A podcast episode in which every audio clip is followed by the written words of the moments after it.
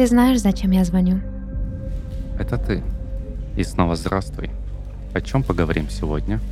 Как обычно. Не назвал бы наши беседы обычными. Правда? Почему? Признаться, мне редко пересказывают сны. Да еще и такие красочные, эмоциональные. Ну что ж, тогда мне есть что тебе рассказать.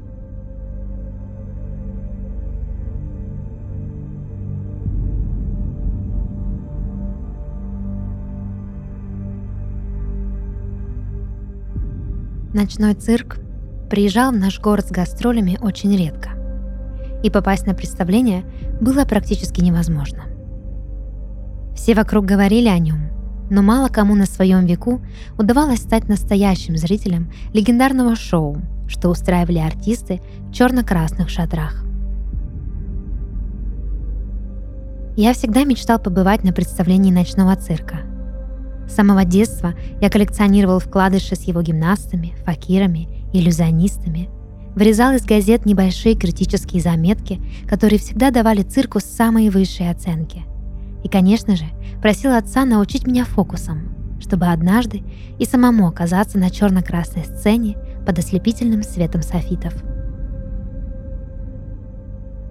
Разумеется, мой отец не был легендарным фокусником – и знал лишь небольшие бытовые трюки, вроде исчезновения пальца или угадывания карты, спрятанной в глубине колоды.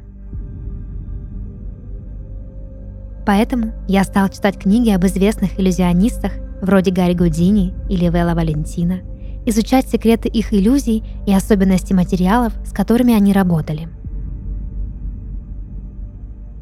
Чтобы оттачивать мастерство, я просил свою младшую сестру ассистировать мне. Вместе мы репетировали иллюзии, разработанные по моим сценариям и всем тем секретам, которым я научился из книг. А в конце каждого месяца устраивали родителям отчетные концерты. Сестра охотно соглашалась на мои эксперименты, однако предупреждала, что не готова ни на какие смертельные трюки – Весь август мы готовились к иллюзии исчезновения, которую я собирался снять на старую отцовскую камеру и отправить запись в ночной цирк с просьбой связаться со мной и взять к себе в качестве начинающего фокусника. Я соорудил большой деревянный сундук, стащив из отцовского сарая несколько деревянных панелей и небольшую пилу – Стенки сундука я плотно закрепил и добавил к ним набитые ватой накладки, на которых мне и моей сестре было бы удобно стоять. Крышку сундука крепить к стенкам мы не стали, но приделали к ней металлическую накладку, на которую в процессе должен был вешаться замок. Сестра сшила из старых маминых штор большой мешок, в который мы вдвоем легко бы поместились, расшила его позолоченными звездами и положила на дно сундука. Весь секрет фокуса должен был заключаться в иллюзии исчезновения. Сестра помещает меня в мешок и укладывает в сундук. Крышка и замок демонстрируются зрителю и закрываются на его глазах. Затем она демонстративно становится на крышку сундука и поднимает над собой длинную вуаль, скрывающую происходящее от глаз зрителей – Пока удивленная публика лишь гадает, что их ждет, сестра ловко становится на ватные накладки на стенках сундука, а я, уже успевший выбраться из шелкового мешка, сдвигаю крышку и перехватываю скрывающую вуаль. Мы меняемся местами, и теперь в мешке уже моя сестра быстро переодевается в другой наряд, чтобы предстать перед восхищенными глазами родителей. Вуаль падает, я спрыгиваю с крышки сундука, открываю его и вуаля! Сестра предстает на сцене во всем своем магическом блеске. Родители заливаются смехом, возгласами «Браво!» и аплодисментами. Фокус удался.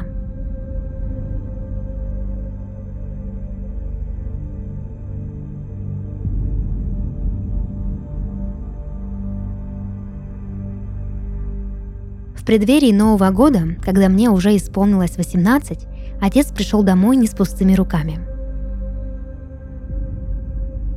Не успев стряхнуть снег с плотного пальто, зашел он в гостиную, где я читал книгу, и положил мне на колени гладкий конверт из плотного картона. «Что это?» – спросил я растерянно. «Открывай скорее!» Торопливо фыркнул отец, и глаза его заблестели нетерпимостью. В конверте я нашел билет на рождественское представление ночного цирка.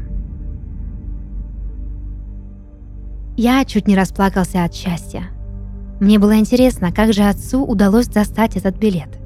Оказывается, все это время, что я готовил себя в иллюзионисты – они с мамой рассказывали о моих талантах всем, кого только знали в нашем городе, а их, в свою очередь, просили рассказать другим. Так, слава обо мне облетела весь населенный пункт и даже распространилась за его пределы. И вот однажды в мастерскую отца приехала очень дорогая машина, из которой, по его рассказам, вышла очень хорошо одетая дама. Она получила свою услугу, но вместо стандартной оплаты протянула отцу тот самый конверт, который он минуту назад положил мне на колени. Сначала я было возмутился, мол, мы так не работаем. Но она так уверенно посмотрела на меня, будто знала, кто я и чем мы все тут занимаемся. Увидев красно-черную брошюру внутри конверта, отец не посмел спорить, поблагодарил загадочную особу и бросился домой, ко мне. Так, благодаря невероятной поддержке своей семьи, я получил возможность исполнить свою мечту – отправиться в ночной цирк.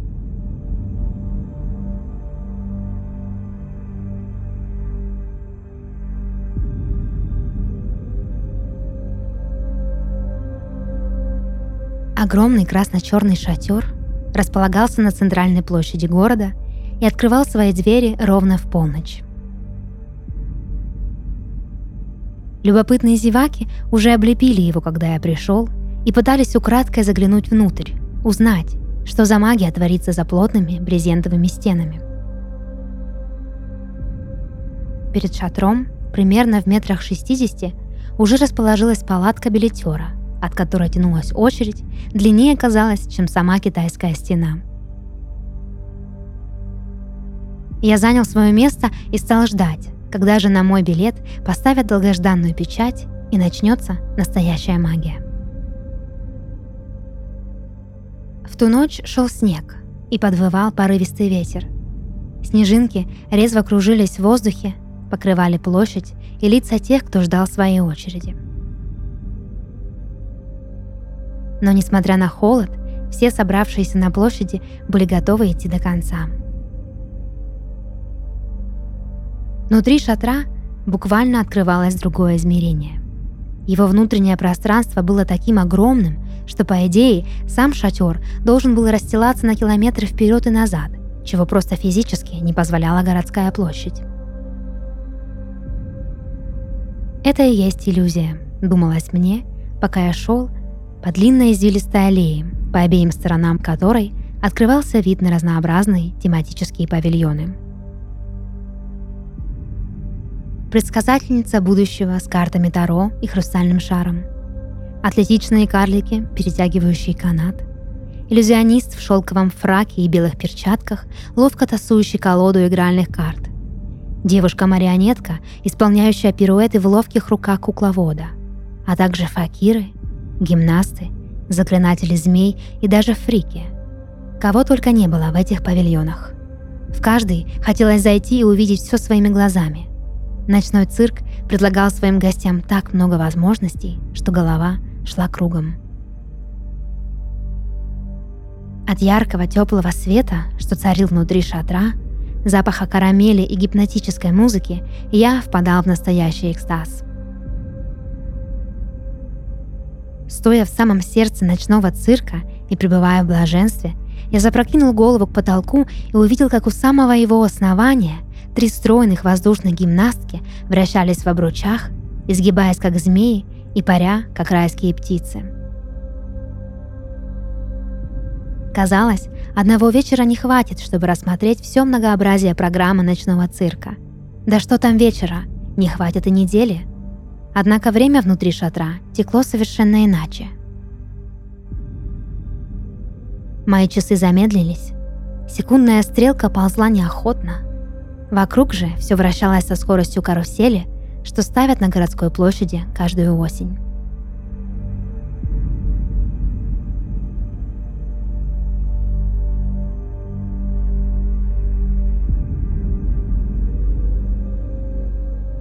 Во всем этом многообразии сюжетов, костюмов и трюков мое внимание привлекла одна комната.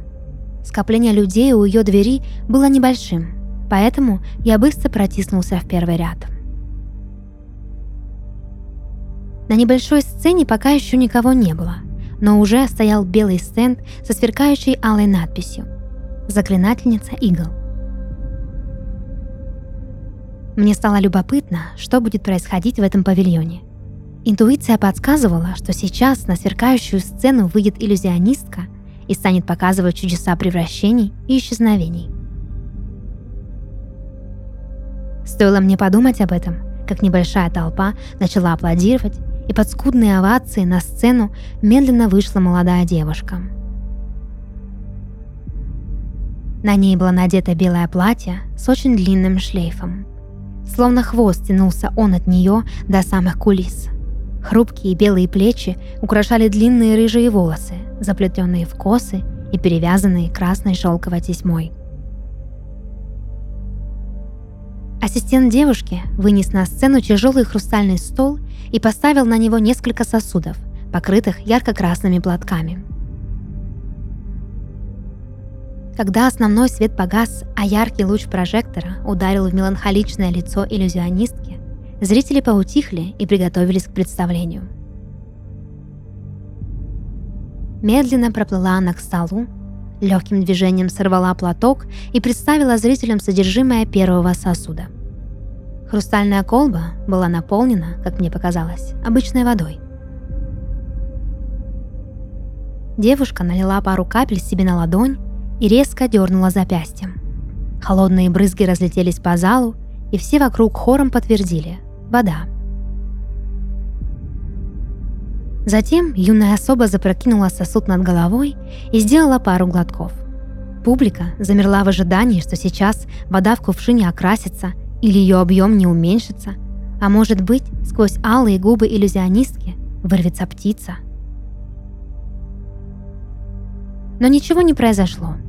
Вместо этого по бледным щекам артистки потекли слезы, Капли сворачивались под сенью рыжих ресниц, словно хрустальные бусины, и медленно стекали по лицу, а затем исчезали в темноте. Публика недоверчиво вздохнула. Подумаешь, слезы. Кто угодно может заплакать. Для этого даже воду пить не нужно. Но девушка продолжала выступление.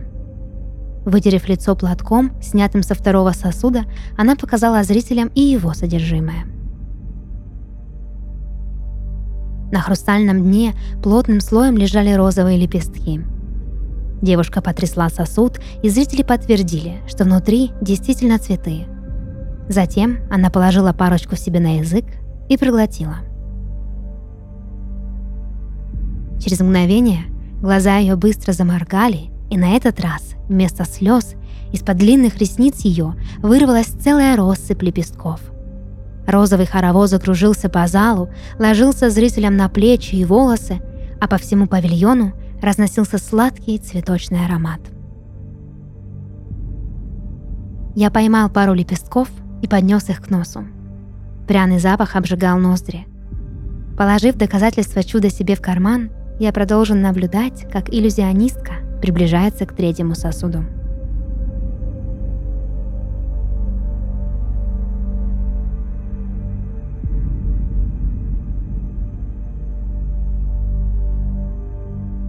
Третий сосуд был заполнен чем-то сверкающим, серебряным. Мне не сразу удалось разглядеть, что именно это было. Когда девушка подняла сосуд у себя над головой, по всей сцене раздался отчетливый звон металла. В сосуде лежали швейные иглы. Публика изумленно вздыхала. Среди перезвона игл можно было отчетливо услышать, как кто-то обсуждал происходящее – Люди не верили, что сейчас она действительно будет их глотать. Другие были напуганы, но уходить не собирались. Третьи, наоборот, высказывали сомнения в том, что у хрупкой плакальщицы получится этот смертельный номер. Я же замер в ожидании иллюзии, и сердце мое жалось от восхищения и ужаса. Рыжая иллюзионистка положила в ладонь несколько игл, уколола указательный палец одной из них, чтобы доказать, здесь нет обмана.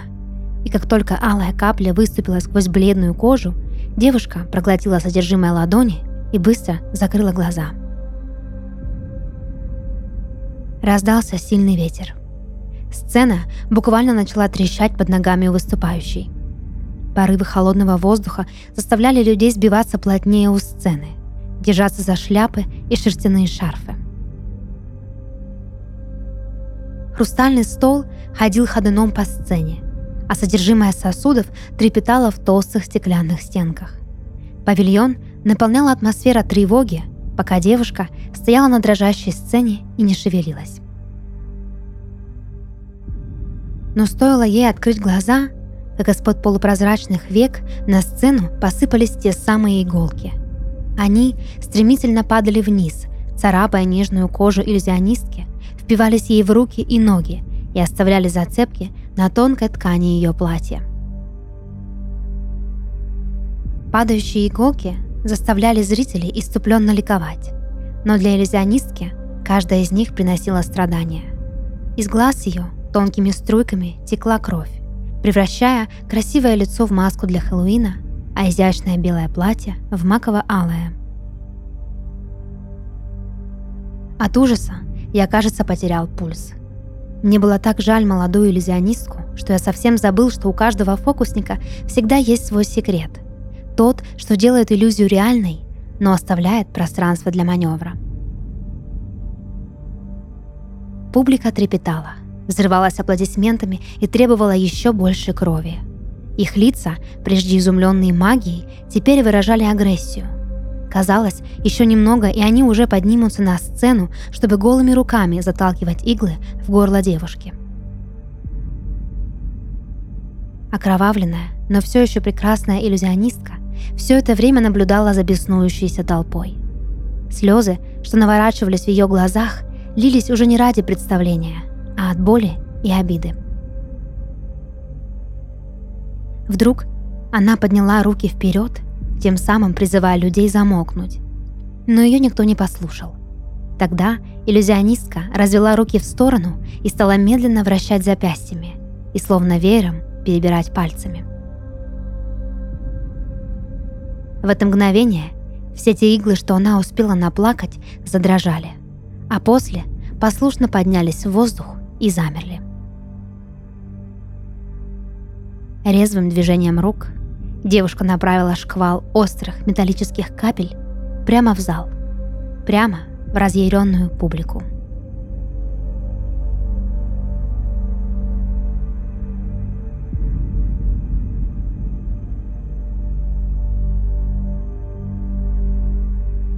Расслабься. Сделай медленный, Глубокий вдох. Теперь, когда ритм твоего сердца успокоился, подумай, как часто твой ум терзают сомнения, тревоги, чувство одиночества или непонимание, что делать дальше. Профессиональную поддержку можно найти на breeze.life. Breeze.life – это сервис, который предлагает онлайн-консультации с психотерапевтом по любому беспокоящему тебя вопросу. Сеанс с профессиональным психотерапевтом проходит в безопасном и удобном для тебя личном кабинете. За 5 минут сервис подберет специалиста, отвечающего твоему запросу, который проконсультирует тебя по телефону, видео или анонимно, если захочешь. Все, что тебе нужно, чтобы начать менять свою жизнь к лучшему, это записаться на консультацию с психотерапевтом по ссылке в описании. Становись осознанным, здоровым и счастливым с помощью сервиса Бриз. Ссылка в описании.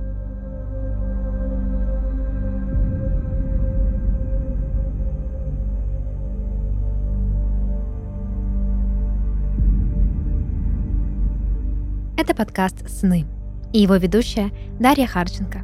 Сегодня я читала рассказ, написанный на основе сна нашей слушательницы Анны Алымовой из города Москва. Если вы хотите, чтобы ваш сон прозвучал в подкасте, присылайте его к нам на почту.